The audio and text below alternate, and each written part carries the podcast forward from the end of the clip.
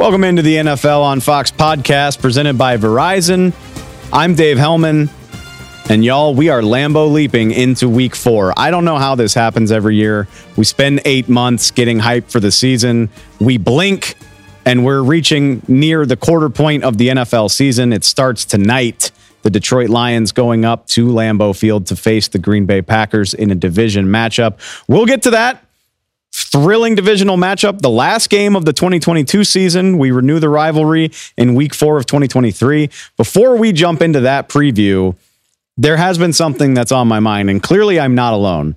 And this is the type of stuff that happens when you have these marquee games and these standalone windows. If you go back a couple days, you remember the Philadelphia Eagles beating the Tampa Bay Bucks on Monday Night Football. And if the Eagles are playing in a standalone primetime game, it's bound to become a talking point the short yardage play, the rugby scrum, the fourth and goal, whatever you want to call it, it, it's a topic of conversation. it leads to conversations about whether it's fair, about how the Eagles do it, and apparently about what it's called. Because as it turns out, I wasn't the only one that was bummed out by the choice of phrase that's being used to describe this play. This is my teaser setup for my weekly chat with NFL on Fox's own Peter Schrager. We had a burning desire to talk about the Jalen Hurts play. Not going to call it that other thing. You'll see why when we get into it. We talked about that, talked about what I think is the biggest game in the NFL this week. And we also chatted a little more about this weekly soap opera that I'm calling As the Jets quarterback room turns. We can work on the title. We'll workshop that. But really productive chat with Peter, Peter Schrager this week. Check it out. All right, welcome into week four's edition of Peter Schrager's cheat sheet presented by Honda. I'm joined by Fox Sports NFL insider Peter Schrager. Peter, I got to be honest with you, your your wonderful television program it airs a little early on the West yeah. Coast, but I you know I I, I see everything. I, I've got an eye on all things NFL, and what better place to start than your I, we can call it a rant. I don't know, yeah, but rant. I, I think let's let's talk about this short yardage play that has everybody so up in arms about the Philadelphia Eagles. I saw you talking about it on Good Morning Football, and I I, I watched the clip and I was like, oh yeah, this is good stuff. Let's get into this. So it's a good, good place to start. Yeah. Uh, so this rugby scrum play that the Eagles run that they've been doing now for two years, and it's an unstoppable play, and there's very little football grace to it, but it is a quarterback sneak and it is completely legal. Was reviewed by the competition committee this offseason, and they decided to not not get rid of it. It's not illegal, and the Eagles have just continued it on, and it's to the ire of many opposing teams and many opposing fans that say it's BS. They shouldn't be able to do that. It's I have no say and no voice on that. What I don't like is that Amazon's Al Michaels and Kirk Herbstreit tried shoving a nickname at us that we have not asked for. They called it the Tush Push. I think the Tush Push is a is a terrible nickname. I think it has nothing to do with the Eagles. I think it was just out of thin air. They called it the Tush Push. Um, that's that's not something anyone from Philadelphia asked for. It's not something anyone from the other media outlets wanted. And then I've seen it used in subsequent broadcasts since. I want to put a stop to it. And today on Good Morning Football, I went through a, a deep dive on Reddit. And sometimes you don't want to go on a deep dive on Reddit. If you want to search your name and be depressed for the next uh, 10 months, go deep dive your it's name on It's a Reddit. dangerous place. Yeah, it's a dangerous, dangerous place. place. Dangerous place. However, the Eagles Reddit page, r backslash Eagles, had an entire thread dedicated to a different nickname for this play. And that nickname would be the brotherly shove. And there is a grassroots movement amongst Eagles fans to have this fully replace this tush push nonsense that Al Michaels and Kirk Herbstreit decided to just name, and now all of a sudden the rest of us have to call it tush push. Um, they have made a movement to call it the brotherly shove, and this was on the depths of the internet, a place a lot of people don't like like lingering.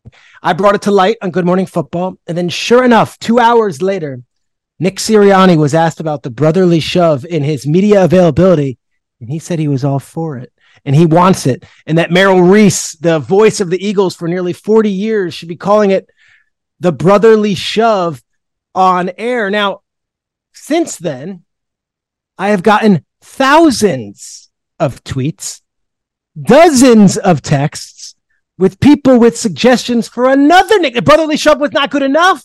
That brotherly shove, it doesn't really encapsulate just what this is. It has no inclusion of the name Hurts, which is such a powerful name for puns and nicknames.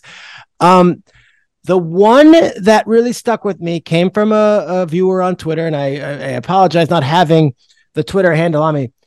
We love the song Love Hurts by Nazareth. I got this one. Shove Hurts. Shove Hurts. And you know the song. No. It's a power ballad. And if you think about it, it's technically a shove of Hurts. It's actually Oh, an action. Um, that doesn't seem to have the same momentum, but brotherly shove. I'm all for a nickname for this play. I hate just calling it like the rugby play that the Eagles run, but I'm not going to say the word tush for the rest of my existence on air. I will not.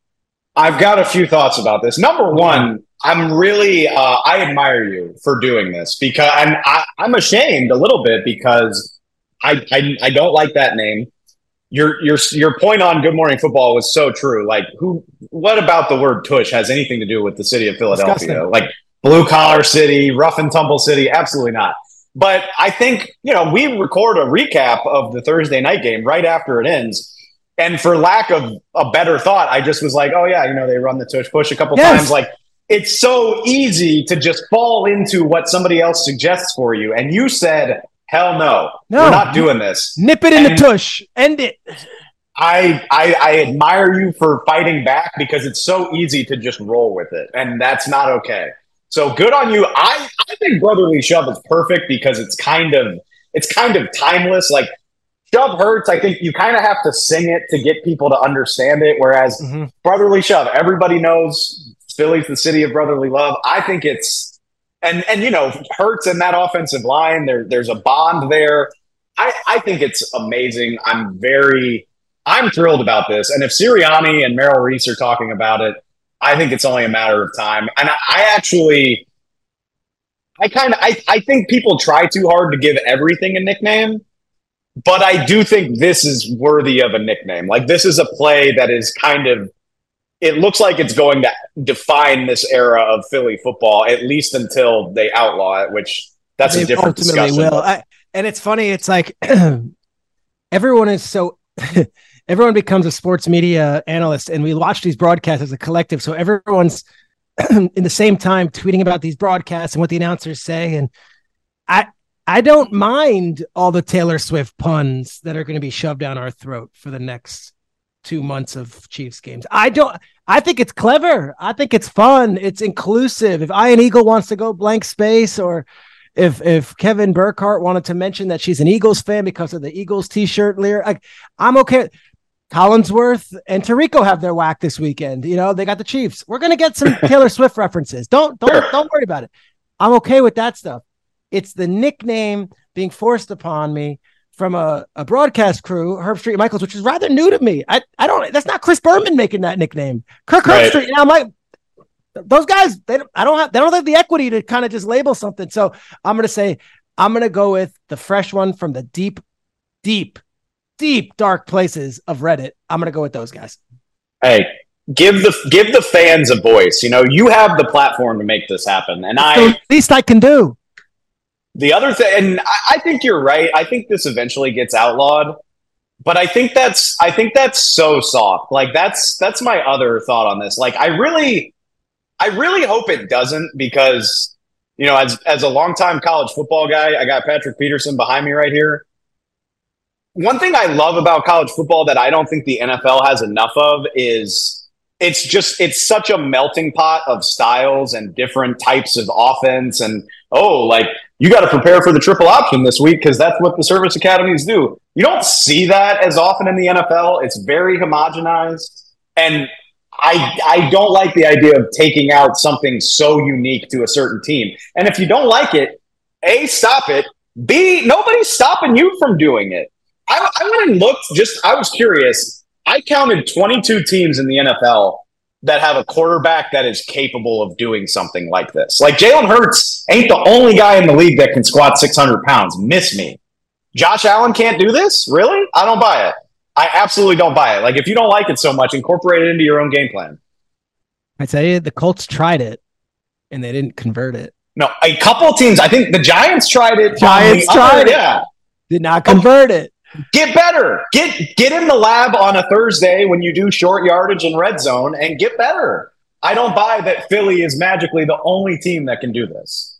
Dude, uh, you know, it's funny because the Commanders play the Eagles this weekend. It's on Fox. The Commanders have, outside of maybe, oh, let's see here, the Eagles and the Niners, and maybe you can throw in a couple. The Commanders have an amazing defensive line littered with first round picks. I mean, you're talking Payne and Allen and Chase Young. I have no doubt that Philly's going to run this play right up their gut. And and if they can't successfully, it, of yeah. course, and if the Niners can't stop it, and if the Cowboys can't stop it, and if this week the Buccaneers couldn't stop it, maybe they're just better than you, and maybe they're stronger than you, and maybe that's why they're the defending NFC champions. Brotherly shoving it right down your throats as yes. the Philadelphia Eagles like to do. I mentioned Josh Allen. I do. I want to touch on, uh, for me, the most interesting storyline this weekend, and I think it's it's great for the NFL. We all love the Chiefs. Everybody loves the Chiefs, but a a game of the century of the week sort of game that has nothing to do with the Kansas City Chiefs, and that is the Miami Dolphins going up to take on the Buffalo Bills. I didn't realize, honestly, you get so swept up in the week by week grind of the season. I had no idea this was coming up on the schedule until Sunday night. And I'm immediately like, let's fast forward to next week. Like, I got to see this game. I can't freaking wait. Yeah, Bills are eight and two the last ten games against the Dolphins. The Dolphins beat them in the Heat last year down in Miami, and then the Bills beat them twice more playoffs and of course the end of the regular season on a Saturday night game. Josh Allen historically owns the the, the Dolphins. He's had great success against them. But here comes the Dolphins team that's number one in the league in every offensive quarter, uh, every offensive category. They scored 70 points last week and they're underdogs. I find this game fascinating. And what an opportunity for the Dolphins to make a statement here that this is not some fluke and this is different than last year. I, you know, I, I'm shocked that even though the Bills have historically been better and have won those games, I don't know. The Dolphins came in there with Skylar Thompson last year in the playoffs and lost by three. Um, mm.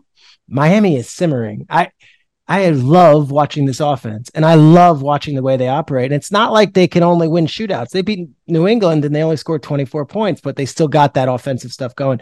McDaniel's been um, a really cool story. I think if you were to do coach of the year right now, I, I would think he's your coach of the year. And mm. it's it's because for me, he's always been there. Like he was with Wash, he was with Washington, the same crew as LaFleur and McVay and Shanahan. And then he was with the Browns with Shanahan. Then he was at the Falcons with Shanahan. Then he waited his turn in San Francisco for five, six, seven years with Shanahan until he finally got an interview with the Dolphins, a job that was supposed to go to Sean Payton. It sounded like, and then Payton and and uh, Brady, that whole thing fell apart. And it was almost like Mike McDaniel. And only two years in, he's being considered, you know, the same breath as Andy Reid, Kyle Shanahan, Sean McVay, and the rest of the offensive mastermind. So let's see. Sean McDermott, head coach who calls defense. Mike McDaniel, offensive coach who also is the head coach. Like this is an awesome showdown. Two great quarterbacks, and I love it's the rare one o'clock game that has great significance. Which I was going to bring that up is I love even the best teams can get hidden by the one o'clock ten a.m. window. Yeah, because the Bills, you know, we we're pumping up my Dallas Cowboys for going seventy and ten in the first two weeks, seventy points and ten points allowed the Bills, I believe, have outscored their last two opponents 75 to 13 since they lost that week one game. And at least by Bills standards, like we're just not talking about how absolutely dominant they've looked. And the defense, especially, like without Von Miller, the pass rush looks phenomenal. These these young linebackers, I can't wait to see that. Miami made Miami made Denver's linebackers look so foolish. And then you look at this game, you see a guy like Terrell Bernard playing awesome. out of his mind. Awesome. Cannot wait to see, uh, you know, if this is a byproduct of the Bills beating up on some teams that weren't ready for it, or if the Bills defense is, is ready to take another step. Has, there been a more overlooked week three win than what the Bills did to Washington? It was no. 38, 38 nothing against a team that was undefeated and getting a lot of hype and Bieniemy and all this stuff. And then at the end of the game with nothing to play for, Riverboat Ron. Bad little field goal. it's a field goal, which is always to me like a whimper. Like, hmm, all right, uh, I guess you don't want to get shut out, but uh, like, okay, so they lost 38 to three, but that was a destruction by the Bills. And it was so quiet, quiet because A, it was buried in the one o'clock window by what the Dolphins were doing. And then Taylor Swift showed up on our screens and it was like, all right, yeah, good else? point. Yeah. very quickly, one one other thing I just think is really funny about this is I, I looked this up. We're getting we're getting Bills Dolphins in Buffalo in late September, and we get the rematch in Miami in January. So like it's the exact opposite of last year. Like I, I, I, I wonder if the schedule makers are throwing these teams a bone. Like, okay, Buffalo, we're not going to make you play in 100 degree heat, and we're not going to make the Dolphins play in the snow, which kind of bums me out personally. Like I like seeing teams deal with that stuff. I was on the sidelines for that Saturday night game in the snow, week 15, I think it was last year. Bills versus Dolphins. Jaelan Phillips comes out absolutely shirtless and ripped and is like, I'm going to represent the Dolphins. We're here in zero degree weather. I got hit in the head with a snowball. That was wonderful. Um, it was it was a game in the elements. And then the the flip side to your point, that week three game last year was 6,000 degrees. That's the game where you saw Ken Dorsey smash his tablet up top. Um, and the Dolphins just used that home field advantage, which was quite evident in that Denver Broncos game last week too, where it was so hot on the Broncos side. They had an a, an air conditioned tent over the bench. Didn't help them. They still lost by 50. Uh, the the the schedule makers flipped the script a little bit. So you got your your September game in Buffalo and then your January game in Miami. It's a great point, Dave. I, I wonder if that's like the great neutralizer. Yeah, I guess I mean we'll get we should get to see both teams do what they do best, which is exciting. I feel like the Jets have been a, a, constant theme of this segment since we started doing it. I feel a little bit guilty for continuing to bring it up, but I think it's it's necessary every week. Trevor Siemian is now a New York Jet. I, I can't imagine they would get him playing time against the Kansas City Chiefs, no, but he won't he won't dress this week. But I I he's in the building, which for me starts the clock on when when can he play, when is he ready to play no, I'm not trying to disrespect Zach Wilson too much. You can disrespect Zach Wilson. I can't imagine he's going to play well enough to change anybody's mind against the reigning champs. And so, my only question for this team now is how long do you have to wait before Trevor Siemian gets his shot? I would assume it's the game after this one. The Jets have three more primetime games after this one, so buckle up. Uh, Siemian Siemian was like a uh, it's almost like a how do I put this? It's like a bone to like the Jets fans, like as like if they were dogs. Like, all right, you guys want a veteran quarterback? We brought we brought a live body in. Like he hasn't won a game since 2017. I I don't think Trevor Siemian is what Jets fans had in mind when they clamor for these veteran quarterbacks, but there was nobody out there. There really wasn't, yeah. and the Jets don't have any money to spend really. So, hey, it's funny. You know, I said this earlier in the week, and there's a lot of ways this can go, but when they signed Randall Cobb and Allen Lazard and Dalvin Cook and Mecole Hardman. It was all with this expectation that you got Rodgers under center and that this is going to be compliments to what he can run and once Rodgers goes down, it's like a house of cards. The whole thing falls apart. And these guys, they're not they're not game breakers. Who they got? They've got Garrett Wilson. Like the receivers don't look as good. The offensive line doesn't look as good. The offensive line doesn't have any depth. They spent their money on Dalvin Cook when in truth they probably could have used some offensive linemen to be back up there. And they didn't sign a veteran backup in the case that Rodgers got hurt all off season, so that there was nobody left when it's now just Zach Wilson, Tim Boyle, and eventually Trevor Siemian. it's bleak. And now Joe Namath has come out and said that he would trade Zach Wilson. Um, there's this other thing that like Jets fans are voicing their opinions on message boards, but also on the local radio, which I'm here in New York. Rodgers is on McAfee commenting from from Malibu, where he's rehabbing, and like, does that help at all that Rodgers is in California giving his commentary on the Jets while the rest of these Jets guys are in the building and, and they're working. And of course they worship Rodgers. He's he's the man and all that stuff. But it's like it, it just feels like all this great stuff that built up all July, all August, the pregame of week one. Right now, it's like now there's a there's a microscope on the Jets, and every positive is looking like, oh wait a second, there was a yeah, but at the end of this thing, if Rodgers was hurt, uh, eventually Rodgers will get back in the building, and I think they'll really, really appreciate his presence. Um, but right now, you know, the Chiefs coming to town, and who knows the national audience it's going to get because on the rare chance or not so rare chance that Taylor Swift is in the audience too, and everyone's going to be watching this as if it's, you know, the State of the Union or something of that nature as far as a national event. Like if the Jets lose fifty to nothing, like uh, I don't know, like I don't know what what you're going to talk about on Monday. I, have been saying it this entire time. I just think the noise is going to get louder and louder and louder. I, hindsight's twenty twenty. I get that. I'm not gonna. I'm not gonna be too mean, but when you know that your quarterback is forty, uh, maybe the Jets should have tried a little harder to cover themselves there. And and I get that Zach Wilson was drafted number two overall, but everybody in the building should have known, like, eh, do we really want Zach Wilson doing this for more than a game or two? As as someone who has lived in New York most of my life, and someone who is very close to a lot of Jets fans, the ethos this whole summer was like, I'm gonna allow myself to believe. I'm gonna allow myself to have hope, and they all did buy in.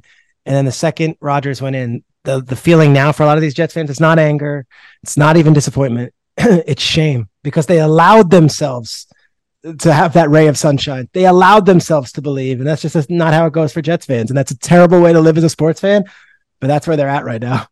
I mean, I feel like a lot of Jets fans are also New York Mets fans and and Knicks fans, and that is a I, walk. I, a walk. I feel for you. I'm sorry. I don't know why it has to be this way, but it does. I, I don't know what else to say. Yeah, as uh, the comedian Hank Azaria is a diehard Jets, Mets, Knicks fan, and I had him on uh, my podcast a couple weeks ago, and he said at some point you you just you just ask yourselves why can't we have nice things?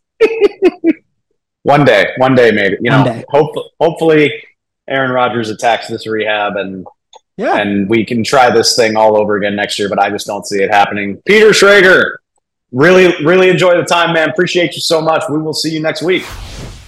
The one bit of news about this jet situation that Peter and I didn't get to was word coming out on Tuesday that Colin Kaepernick had written a letter to Joe Douglas, Jets general manager in the Jets organization, asking to to make the Jets practice squad to join the organization. Uh, a to give them an accounting for where he is and what he can do. He states in the letter that that he has been training diligently for the past six years. Again, we know on and off throughout the last few years, Kaepernick has pleaded with the NFL to get another shot since his playing career ended. And on top of that, I thought the interesting point that uh, a guy with a history of being mobile like Colin Kaepernick could help the Jets get ready in practice to face some of the more mobile quarterbacks on their schedule, whether that's Patrick Mahomes, whether that's Jalen Hurts or Russell Wilson. I think the news that the Jets have signed Trevor Siemian probably closes the book on this. And I also think the media spotlight that comes with Colin Kaepernick probably precludes the Jets from doing this. I don't buy that as it comes to a team like the New York Jets. I mean, we talk so much about the spotlight that is on New York sports, the scrutiny of the media there, how everything is a nationwide and occasionally even a worldwide story. We're seeing that play out right now with how much we're talking about the quarterback situation there. I don't buy it as a viable excuse, especially if Kaepernick isn't starting right away. Um, but I would be surprised to see that happen. I do think this story is not over. And maybe, maybe not as it pertains to Colin Kaepernick, but I think Trevor Siemian will eventually get a chance to play. I just don't think Robert Saleh can keep the support of his locker room if he doesn't give somebody else a shot. Trevor Siemian has 30 career starts, even if he hasn't won in a few years, as as Peter Schrager pointed out. I think at some point you got to try something new. And at the risk of sounding like a hater, I'm not convinced that is going to work. Siemian didn't light the world on fire as a member of the Chicago Bears when he got opportunities last year. And remember, it's not even October yet.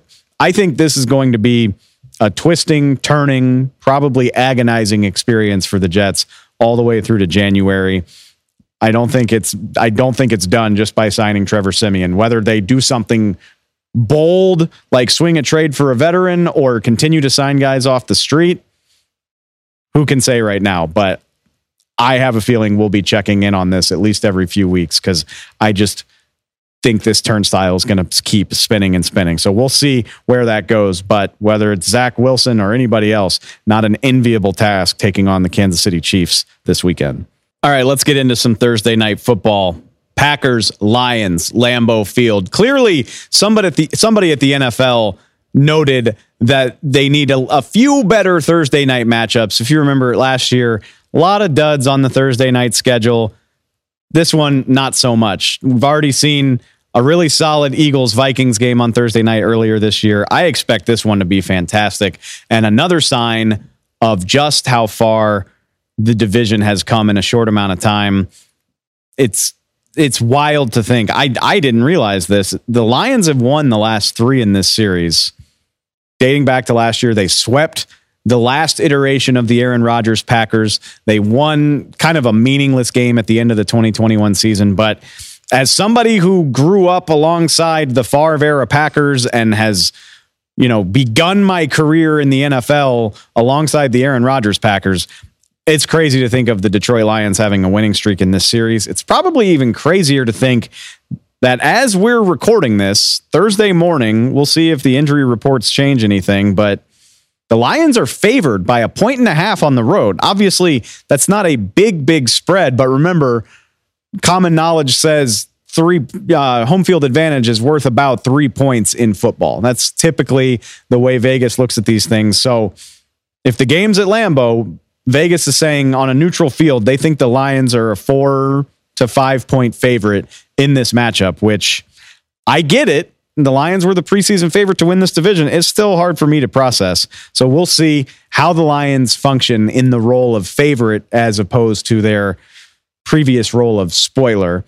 And it looks very favorable for them on paper heading into this. Unfortunately, the the deal with Thursday night football is always going to be the attrition of injuries and just how hard it is to get up for a football game on 3 days notice. Lions played the Falcons on Sunday afternoon, Packers played the Saints. They both had both played in the same window, both had the same amount of time, but you're still talking about basically 3 days between when you're getting done with that game and when you're traveling to start this one. The Packers continue to be banged up. Left tackle David Bakhtiari, interior offensive lineman Elgton Jenkins, linebacker De'Vondre Campbell, all ruled out for this game. We'll see what happens with star cornerback Jaire Alexander, wide receiver Christian Watson still making waiting to make his debut. Fellow offensive lineman Zach Toms, running back Aaron Jones, all these guys questionable. I would imagine a questionable design- designation often means you're going to play, but at least some of those guys might sit. So this is something to watch. This could be once again a really depleted Packers team. The Lions are dealing with stuff as well. Uh, right guard Halapuli Vit. Uh, I knew I wasn't going to get it in one try. Let's try it again. I'm sorry, Big V. Halapoulivaati Vaitai ruled out the starting right guard. Just call him Big V. Makes everybody's life easier. So, not a full strength Detroit offensive line either. Although it sounds like left tackle Taylor Decker is going to play in this game. He's at least going to give it a go. That would move Penei Sewell back to his regular spot of right tackle. Left guard Jonah Jackson is question- questionable. So is safety Kerby Joseph. So, keep an eye on all of this as we get closer to game time. I would imagine a few of these guys are going to play, but these are not full strength teams coming into a Thursday game as you would expect. The big thing I want to see, we talked about it last week heading into the Lions Falcons game with Adam Amin. How real is this Lions pass rush? They had seven sacks against Atlanta. Really broke out, really a big day. They put Atlanta behind and they were able to rush the passer a lot in the second half of that game seven sacks on Sunday as opposed to just one in the previous two games. But sacks can be a deceiving stat. Are those coverage sacks? Are those blown assignments by the offensive line? Is that Desmond Ridder trying to do too much? I wonder how much of it is a production of the Falcons offense being so run oriented and not really preferring to get into a pure drop back game because you go down by two and then eventually three scores in that game, it gets the Falcons out of what they want to do. I don't know how purely productive the Detroit pass rush is. PFF, Pro Football Focus, grades them 22nd overall in pass rush grade. ESPN puts them at 25th in the pass rush win rate by team. By the same metrics, Green Bay's offensive line is a top 10 pass blocking group. Got some serious guys out there. Of course, David Bakhtiari and Elgton Jenkins not being part of it is bound to affect that. So something something gives there. I, I don't know how for real this Detroit pass rush is. My guess is that between Matt LaFleur being a really good play caller and the Green Bay offensive line being pretty good, and also playing in Green Bay where you're not as likely to be worried about crowd noise in crucial third down situations, I'm guessing the Detroit pass rush is not as successful this week as they looked last week. But hey, that's why they play the games. On the flip side, the funny thing is, the metrics will tell you that Detroit's running game isn't all that inspiring either. But, uh, excuse me, running defense isn't all that inspiring. But they looked incredibly inspiring just a few days ago. They absolutely stonewalled the Falcons, 2.2 yards per carry. Bijan Robinson, nothing doing. I believe they finished with 50 yards on the day or, or maybe less than that. If they can do that to Green Bay, Jordan Love is likely going to be in for uh, at, at least an intense day, a frustrating day, a day where he's really going to have to be on the screws. Because I do think the Packers would prefer to have everything funnel through the running game with a young quarterback like this. Aaron Jones might be back for this game. Hopefully for the Packers, he is because it hasn't looked great with AJ Dillon. Packers running game, nothing doing last week against the Saints, did not look very good. Honestly, the Packers offense, they win the game. Packers offense left a lot to be desired on Sunday afternoon, right up until about the last 12 minutes of the game. You get a couple deep shots for for defensive pass interference. You take advantage of the Saints being willing to sing, uh, single guys in coverage. Maybe Christian Watson can take advantage of that if he's able to play in this game. I think the Packers are going to have to trust Jordan Love to push the ball a little bit because my guess is the Lions are going to commit a lot of resources to slowing down the run game. And they proved just a few days ago they can do it if you don't back them off. So I trust Matt LaFleur and Jordan Love to have a plan for that, but I do think it's going to be something they have to contend with. On the flip side, a, f- a fun thing about matchups like this is both of these teams have played Atlanta in the last two weeks. Detroit's most recent opponent, it was the Packers' opponent before that. So we've got tape and game footage of both of these teams playing common opposition. Packers gave up 211 rushing yards to the Atlanta Falcons in week two. Now, David Montgomery is listed as questionable, the Lions running back, but that's something to watch. I would imagine. I mean, I think everybody that follows the NFL is aware the Packers' run defense has not been overly impressive the last couple years.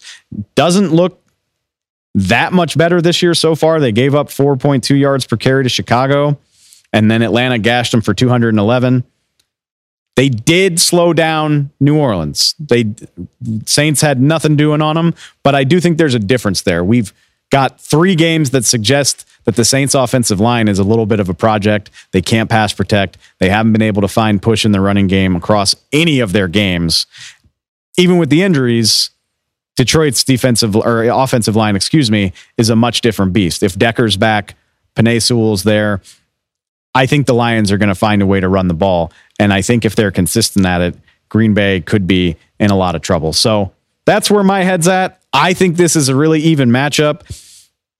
One and a half point spread would tell you that that's probably the case. Road favorite Detroit in Lambeau is my one of my favorite storylines of the week. I I can't let that go. I think that's really cool. I picked Green Bay to win this division before the season. I feel really good about where they are, but I just look at this from an injury standpoint. I think the the Lions are in a better spot. I think the Lions are more likely to be able to do what they want to do, which is run the ball on Green Bay to set up other things for Jared Goff to do, whether it's finding Amon-Ra St. Brown, whether it's using Sam LaPorta, which the Lions have been doing on a regular basis this season. I think being healthier and being more experienced, having a guy like Jared Goff behind a more intact offensive line, I think the Lions are going to be able to execute more of what they want to do. I think this will be the best Thursday night game of the year so far. I really hope I'm right about that. Give me the Lions in a fun one, like 23 to 20, getting the running game going, whether it's David Montgomery or whether they may make it work with Jahmyr Gibbs and the other guys. I think that'll be what what they ride to victory. And like I said, I, am not backing off my Packers pick. It's a long, long season, uh, but I do think I do think the Lions are better positioned to get out of Lambeau Field with a win. And if they do, wow, four game winning streak for the Detroit Lions. It's definitely not your dad's NFC North.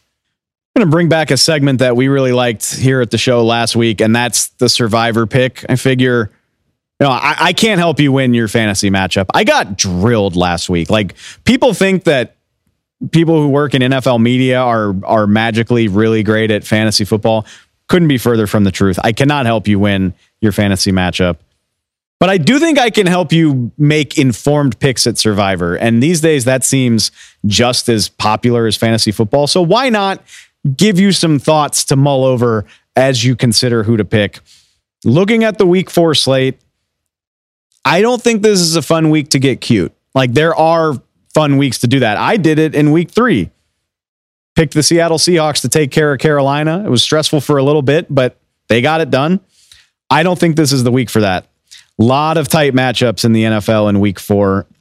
As I'm recording this, half of the games, so eight of the 16, have a line of three or less.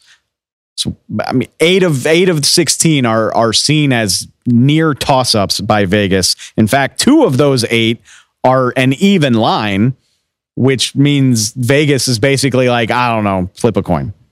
So that's what you're looking at here. Like you're not going to find very many lopsided matchups. And the ones that are are incredibly, incredibly obvious. We'll get to that in a minute. There's also there's a litany of quarterback concerns to consider. Looks like Bryce Young's going to play for Carolina against Minnesota, but we know he has a gimpy ankle, so keep that in mind. Saints are being very coy with Derek Carr's status heading into a division game against Tampa. You might see Jameis Winston there. Jimmy Garoppolo and Anthony Richardson still in concussion protocol as of right now. It looks more like Richardson's going to play for the Colts than Garoppolo, but again, something to watch heading into the weekend. And then there's three really, really obvious ones. Philly's at home against Washington. San Francisco's at home against Arizona. And you've got Kansas City going on the road to take on Zach Wilson and the Jets. I don't think you can go wrong. And depending on how you've played this, I think you have the freedom to to be creative. Hopefully, you haven't burned too many heavyweights through the first three weeks of the season. For me, my picks to this point have been Baltimore, the New York Giants, and the Seattle Seahawks. So I feel great about okay, we're a quarter of the way into the season. I've got no problem burning a Super Bowl contender on Survivor. I don't think you can go wrong. We saw what a great defense did to Sam Howell last week. Buffalo just murked him for nine sacks and five turnovers. We know what Kansas City looked like against the Bears. We know what Zach Wilson looks like throwing the ball. I don't think you can go wrong there. For me, I'm going to go with the 49ers, which maybe sounds crazy because we just saw Arizona upset Dallas literally earlier this week. But I just think the Niners are absolutely loaded. They're at home. They're sound on both sides of the ball. And the Cardinals are no longer sneaking up on anyone if they were. Beating Dallas by 12 points is going to have Arizona right on San Francisco's radar. I don't see them sleeping for that game, not with a chance to go to 2 0 in the division. Give me the Niners to take care of business. I wouldn't think too hard about this. If you insist on being sneaky, if you have burned through a lot of great teams and you and you want to try to pull one over on people, I hate myself for saying this. But if I had to think outside the box, I'd probably pick the Chargers at home against Las Vegas. That's assuming Jimmy Garoppolo doesn't play. And we'll see what happens there. But if it's Brian Hoyer or if it's Aidan O'Connell starting for Vegas, I know it's the Chargers. I know calamity seems to follow them wherever they go. But the Chargers offense has been phenomenal this season. Justin Herbert has yet to turn the ball over. They've been good in the red zone with Kellen Moore. Playing at home probably doesn't mean a whole lot because there's a ton of Raider fans in in Los Angeles, but I just I think they're a much better team and there's a good chance they'll be playing against a lesser quarterback and don't do it. That's don't do it. I'm I'm telling you right now, you should just pick an easy team. But if I had to think outside the box, I hate myself, but I would ride with the LA Chargers. We'll see eventually how that decision ages. Very quickly, we will see what happens in Packers Lions. And we will be back to recap that. We've got a full week four preview coming up for you tomorrow. I'm going to talk to Greg Olsen. We're going to preview some big matchups in the NFC East. We're going to talk more about Dolphins Bills. I know we did it today, but I don't care. That matchup's too good to ignore. Jam packed podcast for you tomorrow. So we'll see what happens at Lambeau, and we will be back to break it all down and get you ready for the weekend. I will catch y'all next time.